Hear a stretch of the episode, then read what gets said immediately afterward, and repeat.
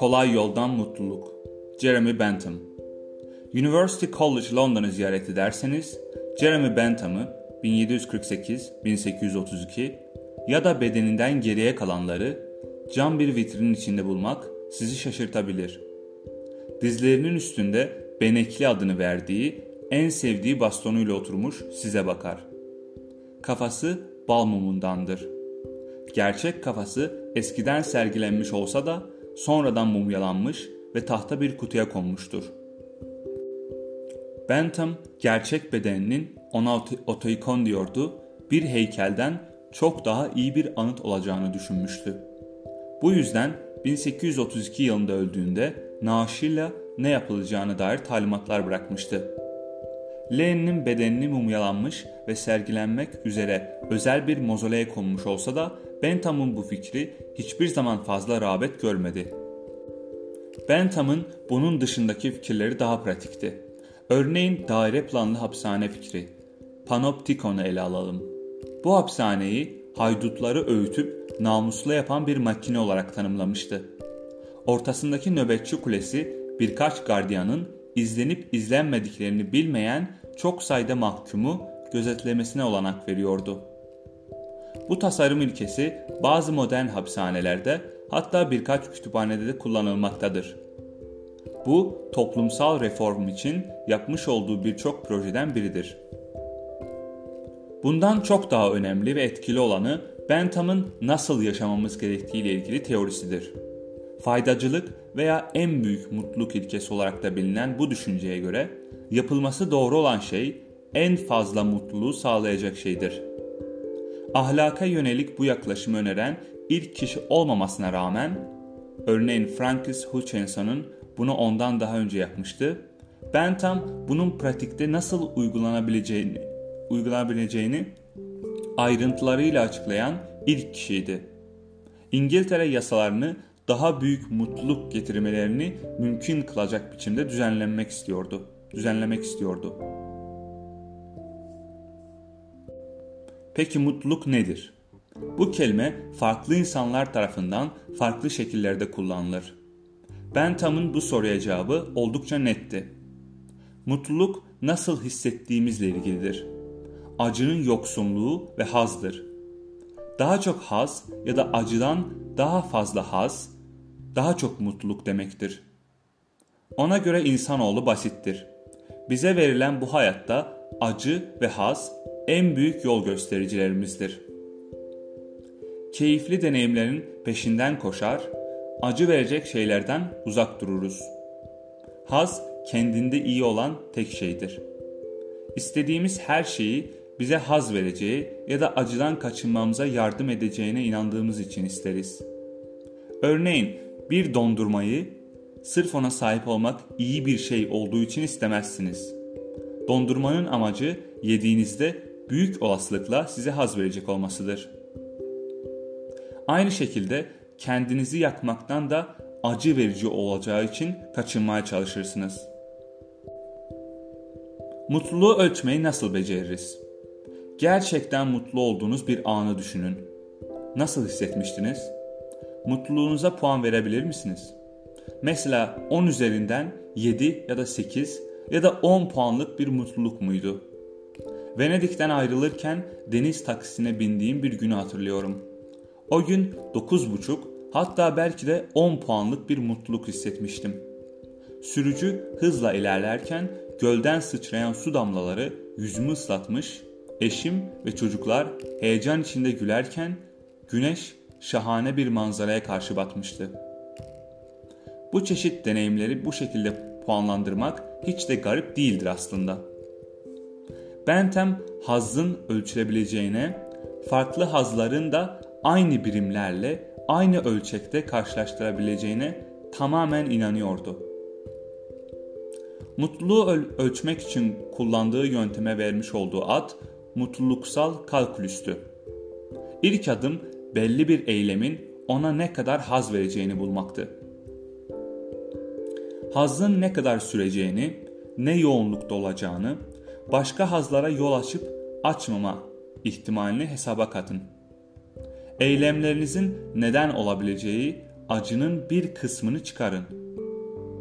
Geriye eylemin yol açacağı mutluluk değeri kalır. Bentham bunun yararlılık manasına da gelen eylemin faydası olarak adlandırmıştı. Çünkü ona göre bir eylem ne kadar çok haz getirirse topluma o kadar yararlıydı. Teorisinin faydacılık olarak bilinmesinin nedeni budur. Bir eylemin faydasını diğer olası eylemlerin puanlarıyla karşılaştırın ve en büyük mutluluğu getirecek olan şeyi seçin. Oldukça kolay. Peki haz kaynakları nelerdir? Herhalde şiir okumak gibi mutluluk veren bir şeyden haz almak, çocukça bir oyun oynamak veya dondurma yemekten daha iyidir değil mi? Bentham'a göre değildi. Hazın nasıl üretildiğinin önemi yoktu. Ona göre eğer sizi eşit derecede mutlu ediyorsa hayal kurmak bir Shakespeare oyunu izlemekle aynı değerdeydi. Bentham yaşadığı dönemin dikkat gerektirmeyen oyunlarından biri olan Raptiye oyunuyla şiiri örnek olarak verir. Önemli olan tek şey alınan hazdı. Haz oranı aynıysa eylemin değeri de aynıdır. Faydacı görüşe göre Raptiye oyunu ahlaki anlamda şiir okumak kadar değerlidir. 20. bölümde, bir önceki bölümde gördüğümüz gibi Immanuel Kant her durumda geçerli yalan söylememe gibi bazı ödevlerimiz olduğunu ileri sürmüştü. Gel gelelim Bentham yaptıklarımızın yaptıklarımızın doğruluğu ve yanlışlığının olası sonuçlara indirgenmesi gerektiğine inanır. Bunlar şartlara göre değişebilir. Yalan söylemek her zaman yanlış olmayabilir. Yalan söylemenin doğru bir şey yapmak manasına geldiği zamanlar da olabilir.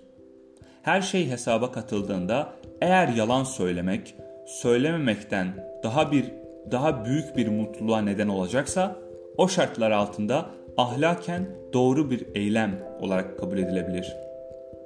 Örneğin bir arkadaşınız yeni kot pantolonun yakışıp yakışmadığını sorarsa Kant'ın düşüncesini takip eden birinin arkadaşınızın hoşlanmayacağı türden bir cevap olmasına rağmen doğruyu söylemesi gerekir. Faydacı biri ise küçük bir yalan söylemenin daha büyük bir mutluluğa getirip getirmeyeceğini hesaplayacaktır. Daha çok mutluluk getirecekse yalan doğru cevap, doğru cevap olacaktır. Faydacılık 18. yüzyılın sonunda ortaya atılan radikal bir teoriydi. Radikal olmasının, olmasının bir nedeni de mutluluğu hesaplamada herkesin mutluluğunun eşit olmasıydı. Bentham'ın sözleriyle herkes bir sayılır. Hiç kimse birden fazla değildir. Hiç kimse özel muamele görmemelidir. Bir aristokratın hazzı bir işçinin elde edeceği hazdan daha fazla değildir. O dönemde ise toplum düzeni daha farklıydı.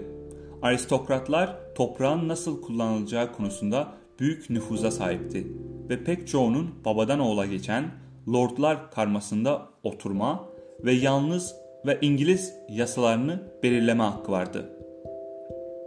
Beklenebileceği gibi bazıları Bentham'ın eşitlik vurgusundan rahatsızlık duygu.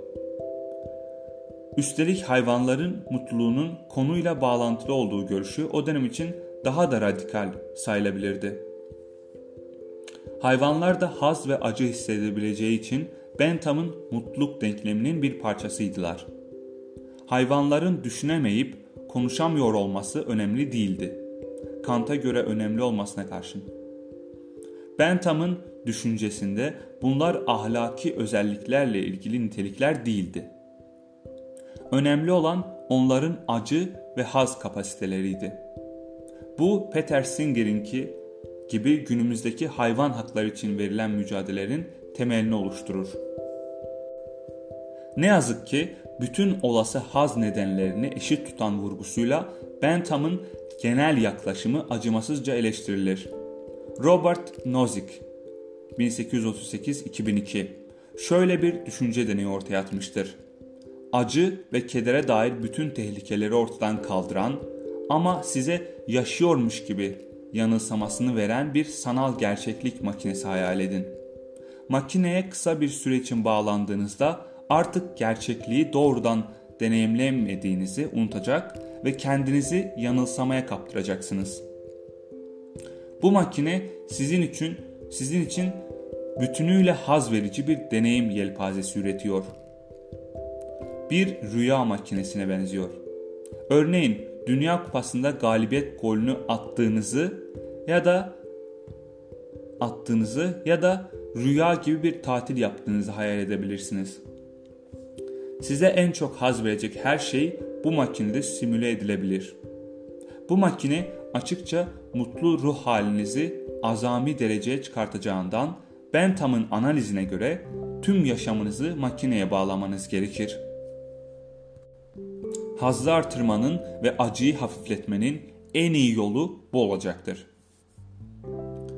Peki pek çok insan zaman zaman böyle bir makineyi denemekten keyif duyabilir. Ancak mutlu bir ruh halinden daha fazla değer verdikleri şeyler olduğu için hayat boyu makineye bağlı kalmayı reddederdi. Bu da Bentham'ın eşit miktarda haz getirecek her yolun aynı değerde olduğu savında yanıldığını gösterir. Herkes yalnızca hazzı artırma ve acıyı hafifletme arzusuyla hareket etmez. Bu mesele onun parlak öğrencilerinden ve sonraki eleştirmenlerinden biri olan John Stuart Mill tarafından da ele alındı. Bentham kendi dönemiyle yakından ilgiliydi. Çevresindeki toplumsal sorunlara çözüm bulmaya merak salmıştı. George Wilhelm Friedrich Hegel ise geri çekilip insanlık tarihinin bütününe kuş bakışı bakabileceğini öne sürmüştü. Bu tarih yalnızca en etkili zihinlerin kavrayabildiği bir düzene göre gelişiyordu.